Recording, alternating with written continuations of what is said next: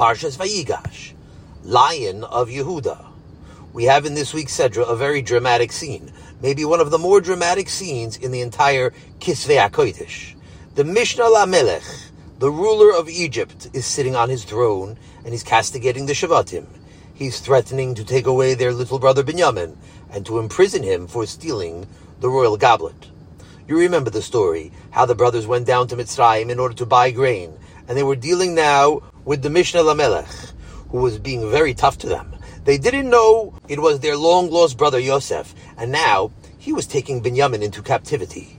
And it seemed like all was lost. Binyamin was in prison now, and he would remain in Mitzrayim as a slave and die there in prison. And the brothers would have to come back now to their father without Binyamin. That was the psak of the Mishneh Lamelech. Now, if we're going to set the scene here properly, we have to first forget about whatever we think a king is. Today we look at leaders, at presidents and prime ministers, as nothing people, as pushovers. And there's a good reason for that. It's because they are pushovers. Their threats are usually empty threats, and their dignity is usually an empty dignity. Who's our president today? A peanut farmer, an empty suit. Even a king today, it's nothing. It's nothing compared to the ancient days. But in the good old days when a king spoke, you quaked in your boots if you looked at him wrong. It was off with your head. And there were no parole boards and no appeals to the Supreme Court. No silly liberal judge was going to save you. An order was given, and the head was promptly removed from the body. And so when the Mishneh Lamelech was telling the brothers what was going to be now with Binyamin, so there shouldn't have been a peep. It's true. Binyamin is going lost now, and they'll have to return to their father without Binyamin. But there's nothing to do. With the king, you don't argue. Suddenly, something happened. The pasuk says, "Vayigash elav Yehuda," and Yehuda approached the Melech. They were standing there in great dread, but Yehuda mustered up his courage and he approached. Vayigash means he came close to the king. Vayomer, and he spoke to him. Now, just to open up a mouth in a king's presence required nerve. It requires a stiff spine. The truth is, even to stand back and meekly beg for mercy is something already. But to approach the Mishneh Lamelech, it requires a certain spirit. And not only he approached, but he spoke at length. Now, to make a long speech to a king, an argumentative speech, is a most unwise and perilous thing to do. It's like playing with the Malach HaMaves. But Yehuda was Moise Nefesh, and he made himself the spokesman. He spoke with diplomacy, but still he spoke, and he spoke tough, and that's how Binyamin was saved. Now I want to tell you something. The following principle is my own. I didn't hear it from my rabbis, and therefore I take the responsibility for it. If it's not good, I'm to blame. But I'm inclined to say that this parsha is one of the reasons why the Am Yisrael today is made up of Yehudim, the people of Yehuda. Not only are we called Yehudim, but to a very great extent we are Yehudim. Are all Jews today from Yehuda? No, but most of them are. Some are from the tribe of Binyamin. Some are from the tribe of Levi. All Kohanim and Leviim come from the tribe of Levi. And there is a small admixture from all the other tribes too. It's a fact that we have a little from every tribe among us, but we are mostly of the tribe of Yehuda. Now, what is the importance that we descend from Yehuda? Why not one of the other Shavatim? It wasn't an accident. Nothing is an accident, but something so big like this, the future of our people, there's something there. And so it's a fair question. Why is it that Yehuda was the one who turned out to be the Jewish nation? What about all the other brothers? I think that this story is one of the more important reasons. Because we see that Yehuda had a certain quality of Gavura. And in order to be successful in anything, especially as a Yehudi, you have to have a backbone. I think that's the reason why Yehuda became greater than his brothers. You remember when Yaakov, our father, was saying farewell to his sons just before he passed away. He made the following remark in Bereshis: Yehuda ata, yoducha achecha. Yehuda, your brothers are going to extol you. Now, yoducha means two things. It means sometimes to thank, but over here it means to uplift, to be made great. Your brothers are going to extol you. They are going to aggrandize you. It was a prophecy that the entire nation, all of the tribes, will someday recognize the primacy of Yehuda. B'nei. The children of your father are going to bow down to you. Why? Why was Yehuda chosen? because of his quality of boldness, of energy. Your hand will be on the back of the neck of your enemies. Now, if a man has his enemies by the back of the neck, it means he's bold and energetic. No question about it. And Yaakov compared Yehuda to a lion. Gur Yehuda. A young lion is Yehuda. Why a lion? Because he was known for the quality of being fearless, of not shirking before the enemy. That's the defining quality of a lion that we are urged by the sages to emulate. Have as kanamed v'gibor ka'ari. Be as mighty as a lion. La'asot ritzon avicha shabashamayim. To do the will of your Father in heaven. Pirkei Avos. That doesn't mean the strength of a lion. It could be that an elephant is stronger than a lion. It could be that an ox could pull a stronger load. But a lion is fearless. And therefore, Yehuda was considered the one who would be the mightiest, the most persistent in carrying out the service of HaKadosh Baruch. He was the one who most utilized his energies. You remember when they came to the Red Sea, to the Yam Suf, and they had to walk into the water, but it was deep water. The water wasn't open before them, and the nation was in despair. Here on one side, the army of Paro was pursuing them to take revenge, and here on the other side was the deep sea. It was Yehuda that decided to enter the water. Nachshon, the prince of Yehuda, went into the water. It took verve and gumption. It took boldness to do such a thing. The water went up to his neck, but he remained a lion. And then the waters parted and opened up. Also, when they came into Eretz Canaan in the days of Yehoshua, and they were commanded to drive out or to destroy all the Canaanim. It was Shevet Yehuda who acted with the boldness that Hashem wanted. You have to know that this mitzvah of destroying Canaanim was very unpalpable, very distasteful to the Am Yisrael. They were a Hamanim. They had pity. It was very difficult for them to do such a thing. And therefore the Shavatim were lax. They did something, but they were very lax in carrying out this mitzvah. Only one Shevet fulfilled the mitzvah entirely. Yehuda drove out all the Canaanim.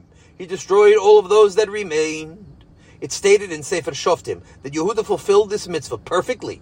That's an important point when you want to understand the greatness of Yehuda. And because of that, Yehuda was always successful. All the tribes had invasions at one time or another from neighboring countries. There was Midian and Ammon and Moab, even Edom, who at some point at some time or another, had some kind of sovereignty over the Jews in Eretz Israel. But in the tribe of Yehuda, no foreign nation ever gained a foothold, because Yehuda was a fighting people, a people of energy, and their energy was devoted to carrying out their principle of being loyal to Hashem. That's why Yehuda lasted on the land longer than all the others. They were unencumbered by the Umas Ha'olam, and therefore they became more concentrated in their idealism, in their principles. Yehuda odrad im kel ne'eman. Yehuda was clinging to Hashem and was loyal to the Nevi'im. Hosea. When the time came to make a break, and Yerovam broke away with the ten tribes, Yehuda remained with the Beis Hamikdash. That takes Gevura too. To ignore the multitudes, the rebellious ones. And so it's my theory that this quality that Yehuda developed of being Gibor Ka'ari, strong like a lion, to do the will of Hashem, was what made him great. Of course, a man could have a drive and be a failure. He still has free will, and he might utilize his drive to be a conqueror and a tyrant. But that's a misuse of a very important midah, a midah that was given to you for avodas Hashem. You can't be a weakling. You can't be a milk toast and a nebuchal. You have to have a backbone to be a Jew. A Jew has to have fight in him. Because all around us we are surrounded by enemies, external enemies and internal enemies. We have plenty of internal enemies. We have half Jews and 1% Jews and 0% Jews and minus percent Jews. And they claim to be Jews. They claim they are the real Jews. We have to fight constantly against them. Not only as a nation living among the nations of the world, but also as an individual living among other people a person who has a weak character, no matter how virtuous he is, how good his intentions are, usually he doesn't accomplish much. You need a drive to be something. When the mother says, you can't go to the yeshiva, I want you to become a college professor, then you need to rise like a lion. Never mind. All the bums in the street have their way. They don't become anything. They become gutter bums. and I want to go to yeshiva, and you are going to force me just because I am good? All the bums disobey, and I have to obey? I won't listen to you. And you have to fight against yourself too. You have a big enemy within yourself. The Yetzer Hara is always on the job. You have to fight against him. It's like Iyov said, Halot Sava le'enosh ale aretz. Isn't it military service for a man on this earth? Every man in this world is in military service. We are serving the Almighty, but it's a battle. And so you have to have guts. You have to have fire in you. You have to have viciousness in you. And that's what Yehuda was, and that's why the Jew today is personified by Yehuda. That's why even till today we are the Yehudim. Whether you live in Canada or in New Zealand, whether you live in South America, wherever a Jew goes, he remains a Jew. He's a Yid, a Zid, a Zwid, a Judin, a Judah, a Kike. Whatever it is, they'll call him in all languages and in all climes. He doesn't budge because he knows that's the truth. No matter what, he remains a Yehudi. Now, some people, when they hear this, I'm talking now about energetic people, people with a natural verve. So they're happy with the lecture up until now. They're Yehudim, they think. They have the energy to stand up and fight. But it's not so simple. It's not simple at all. Yehuda was a strong man, no question about it. Only a strong-willed person, a rock, can stand up to Mishneh Lamelech like that. But he was too soft. When he needed to be, suddenly he became soft. You remember the episode when Tamar gave him the opportunity to admit his guilt. Suddenly, this bold Gibor wasn't so bold anymore. He didn't argue. He didn't talk tough. He didn't make a long speech. He folded quietly. Tzadka mimeni. I'm wrong. She's right. That's what Yehuda said. And so Yehuda was a model of the perfect Gibor, a Gibor who knows when to be strong and when to become a softy. That's one of the reasons Yehuda became Yehuda, because he was Gur Aryeh, like a lion, who knew when to be a little cat, a soft, purring cat. I'm going to tell you now about a descendant of Yehuda who trained himself to be like his Zaidi, to know when to be strong and when to be not so strong. There was a certain character mentioned in Tanakh, in Shmuel Bet, who was called Adino Ha'etzni. It was his real name, it was a title that he received. Adino means the gentle one, the soft one, the mild one. Ha'etzni means the one who is like wood.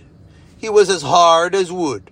Now the Gemara in Moed Katan tells us that this paradoxical name, soft yet hard, refers to none other than one of Yehuda's most famous descendants, David Amelech. David was called the gentle one, and he was called the tough one. That's the personification of this great man. Now we understand that he couldn't be both things at the same moment. It means that sometimes he was gentle and sometimes he was hard. Sometimes he was adino, adin, and sometimes he was ha'etzni, kasha ke'etz. And he was praised by this paradoxical name because that's the real Yehudi, the one who knows when to be this and when to be that. That's the trick of successful living. The Gemara in Bracha states as follows: David Amelech would come into the beis medrash to learn even though he was already a king. He always came to study Torah, and Mephibosheth was at the same time his superior, his Rebbe. Now, the Gemara sets the scene for us. David Amelech is sitting down before his Rebbe, who's speaking words of Torah. He's teaching the Sugya, and in the middle of the Sugya, an idea occurs to David, a Torah thought. So he says over his Chiddush to his Rebbe. That's how it was. There was a give and take between Rebbe and the student. And so David would present his Torah ideas to his Rebbe. Not only his Chidushim. Whenever David had to pass in a Shaila, he would appeal to his Rebbe for approval. Mifiboshet Rebbe Yafeh Danti. Rebbe, did I decide this question properly? Yafeh Chiyavti, Yafeh Zikiti. Was I right when I said this? Did I say it correctly, Rebbe? Now, Mephibosheth was the kind of man who wouldn't brook any loose thing. He wouldn't tolerate any laziness of mind in his disciples. When a disciple demonstrated loose things, Mephibosheth didn't pull any punches. Shaya mivayesh pene David bahalacha. He used to put David to shame when David slipped up in something. That's so silly, he would say. I'm surprised at you. You're not thinking. He belittled him. It could be that it surprises you, But that's how it always was among the sages. Loose thinking was considered a crime. Among us, there are worse things. If someone would sneeze into your face, you would rebuke him for his bad manners. And it's true. It's a crime. But among the Chachamim, if someone said something careless, if he was lazy in thinking straight, it was worse than that. It was much worse manners, and he'd be excoriated for that. And what did David do? David the king swallowed this humbly. The Gemara says, Shaya mit'aden ketolat. He made himself as soft as a worm. If you looked at this man sitting in the beis medrash before his senior teachers or his sages, you wouldn't imagine that he had a bone in his spine. However much of his teachers criticized him, he bore the brunt. He wasn't soft, but haya mit'aden ketolat. He made himself soft like a worm. He was soft and pliable to his teachers. That's why he's called Adino, the soft one. But this same man is also called Ha'etzni, the man of wood. Because if we change the scene for a moment and imagine now that we are with David in the battlefield, we see a different person. Here is David, the same David who yesterday was in the beis medrash, but now he's carrying a heavy battle axe and he's plunging it into the fray ahead of his soldiers, wielding his battle axe, a heavy axe made of iron and shouting. Not only wielding it, he is crushing the skulls and the spines of his opponents without the slightest compunction. With no quarter, no mercy, David is killing men right and left, causing on all sides that the people should fall like weeds before the reaper. Now, looking at David battling, you wouldn't dream that he had in him any softness at all, because when he went out to battle against the enemies of his people, it means the enemies of Hashem. David was kasher ka'etz. That's how David is described. And so, if you were looking at David on the battlefield crushing skulls, you wouldn't dream that he had in him any softness at all. That's why David is also called Ha'etzni, the man of wood. If somebody would see him, he would say, that man has no heart. He is all iron. He is a piece of wood. No softness in him at all.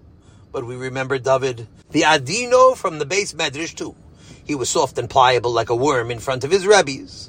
And what that means is that David wasn't a one-track person. Like Yehuda Hizedi, he was capable of both attitudes. Sometimes he was adino, a gentleman, quiet, attentive, humble. And other times, when the situation called for it, he was ha'etzni, as hard as wood. It wasn't only David. From the beginning of our nation, all of our great men were like that. You remember when Abraham said, Anochi afar ve'efed, I'm dust and ashes in Brachus. It means, I'm nothing. Now, a lot of people say that. Anochi afar ve'efed. I know a man, he's fond of that phrase. He doesn't mean it though. He doesn't act like afar ve'efed.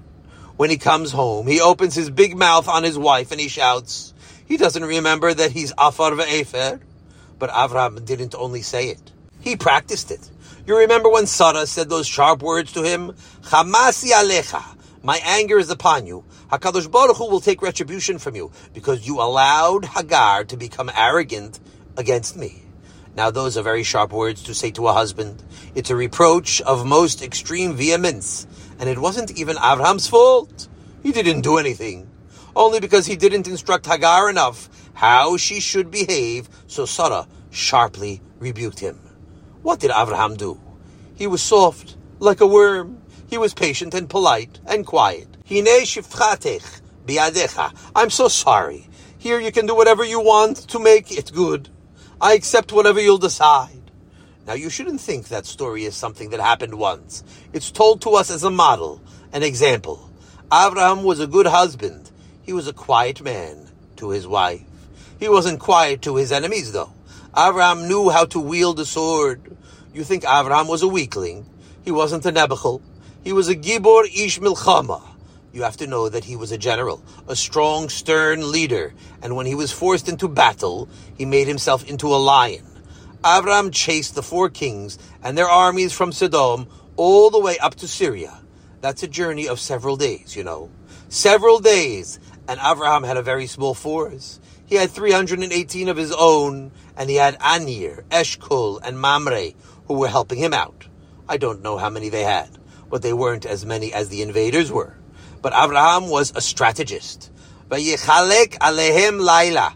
In the darkness of the night, he divided his forces and attacked from different sides, so that the enemies would think, who knows how many people are attacking us? And they got up and started fleeing. Of course, it was HaKadosh Baruch Hu giving him siyata dishmaya. But don't think Avraham was sitting in the back thinking about chesed, about feeding hungry wayfarers and being polite to his wife. He plunged right into the fray, and he was chopping down the enemy. He took a battle axe, and he chopped off heads. Ooh, ah, was Avraham tough. But when his wife was angry at him, Avraham said, Do whatever you want. Yes, my dear, whatever you say. That's how he answered. He bowed his head and made himself soft. Now these models of Adino Ha'etzni are manifold. Not only Yehuda, not only David and Avraham. You remember Moshe Rabbeinu when he left the palace to help his brothers. His soft heart ached for his people who were being afflicted. El Echav. He left the palace and went out to his brothers because the kindness of his heart wouldn't let him rest. Shemos. He left the palace and put his shoulder under the burden with them. But he wasn't a milk toast. He wasn't a pushover. When he went out, Vayar ish mitzvi make ish ivri me'achav, and he saw an Egyptian who was hitting one of the Hebrews. So Moshe Rabbeinu picked up his huge fist. He had a huge fist, like a bag of flour, and he gave the mitzvi such a zetz that there was a funeral right away. Now, had Moshe been only an adino, a soft man, he would have gone forth to his afflicted brothers, and he would have seen them carrying loads on their shoulders, and he would have said like he did, Let me help you. I have a good shoulder. I can carry it for you. It would have been a great thing, but it wouldn't have been enough. But when he saw somebody persecuting his brother, and that aroused his indignation, his righteous indignation, and he smote him, Vayach et habitzri, ooh, HaKadosh Baruch Hu said, that's my man, because you have both things. You have kindliness and mercy in you. You have compassion, but you also have strength of character, forcefulness, boldness. We need Yehudim who are able to take their kindness and translate it into action too. A kindly Lemechel, a kindly Nebuchal, who can't do anything. All he can say is, ah, it's a pity, and shed tears for his brothers. It's very good but not good enough. A kind-hearted man who is a weakling is only half a man. A Jew becomes great, successful, because he can be tough and soft.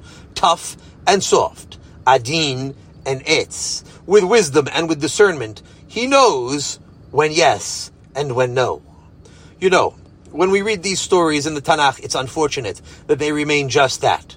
Stories. They're supposed to be examples, teaching lessons. That's what Torah means a teaching. It's the Torah's intention to create precedents, not presidents. Precedents. It means models for us to follow. So when you learn about Yehuda in this week's Parsha, you already have one precedent. Adino ha'etzni, another precedent. Avram Avinu and Moshe Rabbeinu. There are so many more. I had planned on talking to you about Aaron and Pinchas and Shaul too. The Torah and Gemara and Midrashim are full of stories. There are thousands of them much more than I said here. And what is it that we especially see from these people? That life is a balancing act, a tightrope that requires leaning, sometimes to one side and then sometimes to the other side. Rabbeinu Saadia Gaon, in Emunos Vedeas, talks about this subject. He says it's a big error when people choose one way in life. Some people say the success of life is this or that, and they rule out. They exclude everything else. No, there's no such a thing as following one derech in everything. A man must make his life a spectrum of many things, and he must learn when this quality is desirable or when another quality is desirable. All the attitudes are true. It's the application of the midas that makes them right or wrong. You're hearing now a very big principle for living successfully. The Jew must know how and when to manipulate his qualities of character, because such important decisions cannot be left to mere intuition. Otherwise, you have people who are adino, ha'etznis, but they're all mixed up.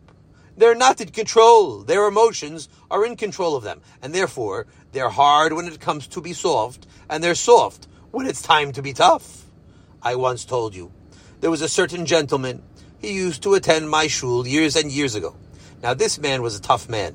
I remember when I spoke about the necessity of making Pesach in your own home, about how important it is to lug dishes in and out, preparing for Yom Tov, about how important it is to make a Seder in your own house, in your own little sanctuary, instead of going away to a hotel. It loses the entire character of that holy night when the traditions are handed over from generation to generation if you go to a hotel. Now this fellow scorned that. He was tough as nails. He disagreed with me entirely, and he wasn't soft in expressing his opinion. In the Beis Knesset, he was as hard as wood. He told people I was wrong. He had a backbone. He was bold. One day I met him on the east side, and we were buying esrogim for Yom Tov. So I bought an esrog and a lulav, and I carried them in my hand, and I got on the bus to go home. In those days, it was an uncommon sight to see someone carrying a lulav with pride. What will the Gentiles think? But I carried my lulav as a lulav should be carried. Let all the Puerto Ricans see that I'm carrying a lulav.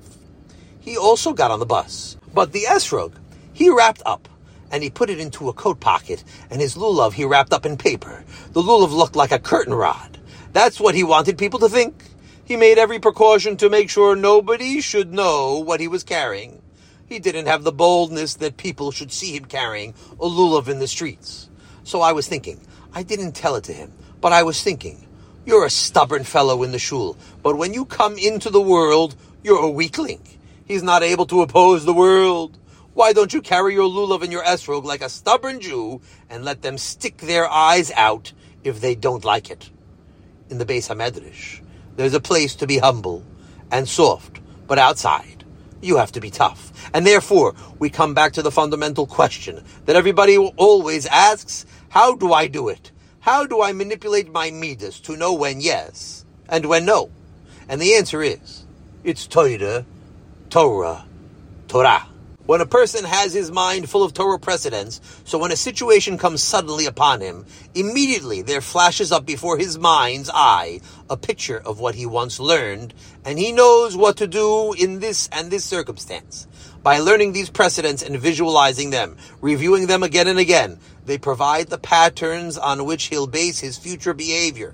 That's one of the great benefits of learning the stories of our great men and women who operated with wisdom and lived successfully our minds become full of living pictures of proper Torah living, and that's how we know how to behave. We always have some reference that's stored up in our minds which serve as patterns.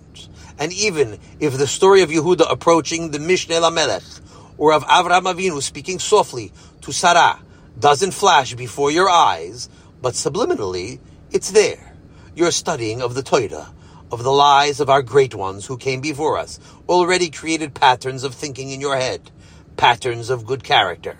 And that's how we live successfully, by steering our midas with wisdom. Because life is a highway. And when you're driving on the highway of life, you have to know when to turn the steering wheel this way and when to turn it that way. You can't afford to yield to moods, to emotions when you're driving. Otherwise, you're liable to make a smash up. That's what we're learning tonight that you have to grab hold onto the steering wheel.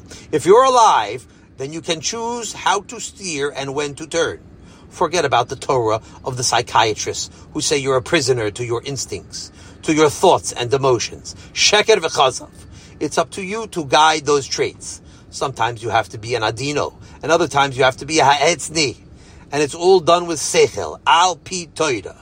When you are dealing, let's say, with your rebbe, or with people who need more sympathy, Sometimes, even with Rishayim, with sinners, it requires a gentle and yielding side. And so you turn the steering wheel of your mind, you guide your thoughts and your attitudes and your words in a different direction. But when there's a benefit in combating the wicked or wickedness, so you have to be as tough as could be. It doesn't mean you have to be impolite. You need not be insolent. But inwardly, you must be as tough as possible. Whatever it is, it has to be done with seichel, with Torah Seichel. That's how a man becomes a Sholet Biyitzro. Sometimes, even in the shul, you have to make yourself a lion. When there's talking during davening, you have to remember what the Tur and the Shulchan Aruch say. Go arim bo. You have to scold them. That's not the time to be soft. All around, that's how it should be. If you see somebody talking, everybody should start shouting, Sha! Sha! Shah, all around.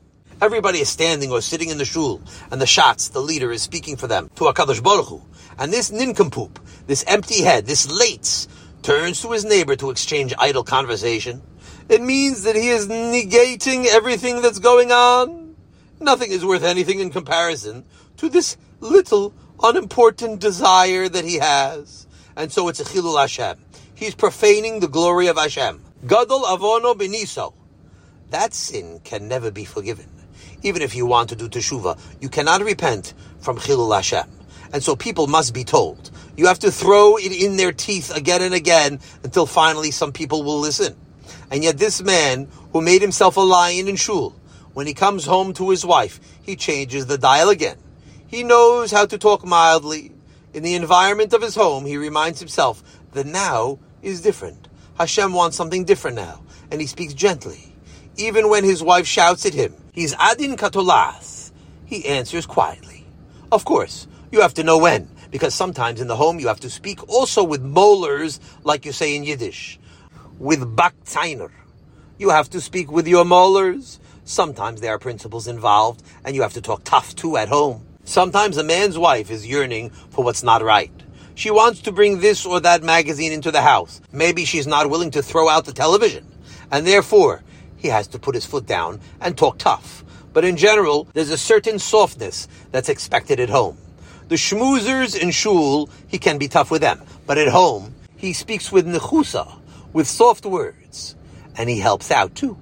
He is willing to help with the dishes. Why not? He is willing to get up sometimes at night when the baby cries and his wife is trying to get a few minutes of sleep. He's soft at home. But then in the morning, he activates the midah of boldness again. He has to be tough with himself, sometimes to get out of his warm bed and go out to shul to learn. He has to go out and make parnasa too. The shlemazel, the softy without a backbone, he stays at home most of the time. He's discouraged. He doesn't have the boldness to go out and to achieve a livelihood. That's a failure because industry, energy, and boldness must be a part of your personality. And so we come back to Yehuda. When you look at Yehuda, why did Yehuda become the leader of the Jewish nation? And the answer is Vayigash Elav Yehuda. That's our model for a successful person. He knows that he's always standing before Hashem, and he's expected to perfect his midas, to manipulate them to perfection. At all times, a person must know first and foremost that he is standing lifnei Hashem, and he's responsible for his behavior. And included in your behavior is your character trait of strength and boldness. And on the other side, it's your character trait of chesed, of being soft and conciliatory. And you're responsible to Hashem for everything. You cannot yield to your toughness and you cannot yield to your softness. A man must at all times be under control and the Eved Hashem who reminds himself constantly about his obligation to be Adino and Ha'etzni, each one in its proper place, that's the person who has lived successfully. That's the real Yehudi. Have a wonderful Shabbos. Let's get practical. Balancing our personalities. Yehuda was chosen for his boldness, for his ability to stand up for what's right and be tough when it was needed. But Yehuda was also a model of humility. All of our great men were like that. They were strong and humble because they were emulating Hashem. The paradigm of being mighty while remaining humble is HaKadosh Baruch Hu. And this idea is delineated in the second bracha of Shemona Esrei, which discusses Hashem's gevuros, as well as his kindliness. We strive to emulate the midas of Hashem and act powerful while acting kind. This week, I will beli neder. Stop for a minute each time I say this bracha and think about how I can implement this into my own life.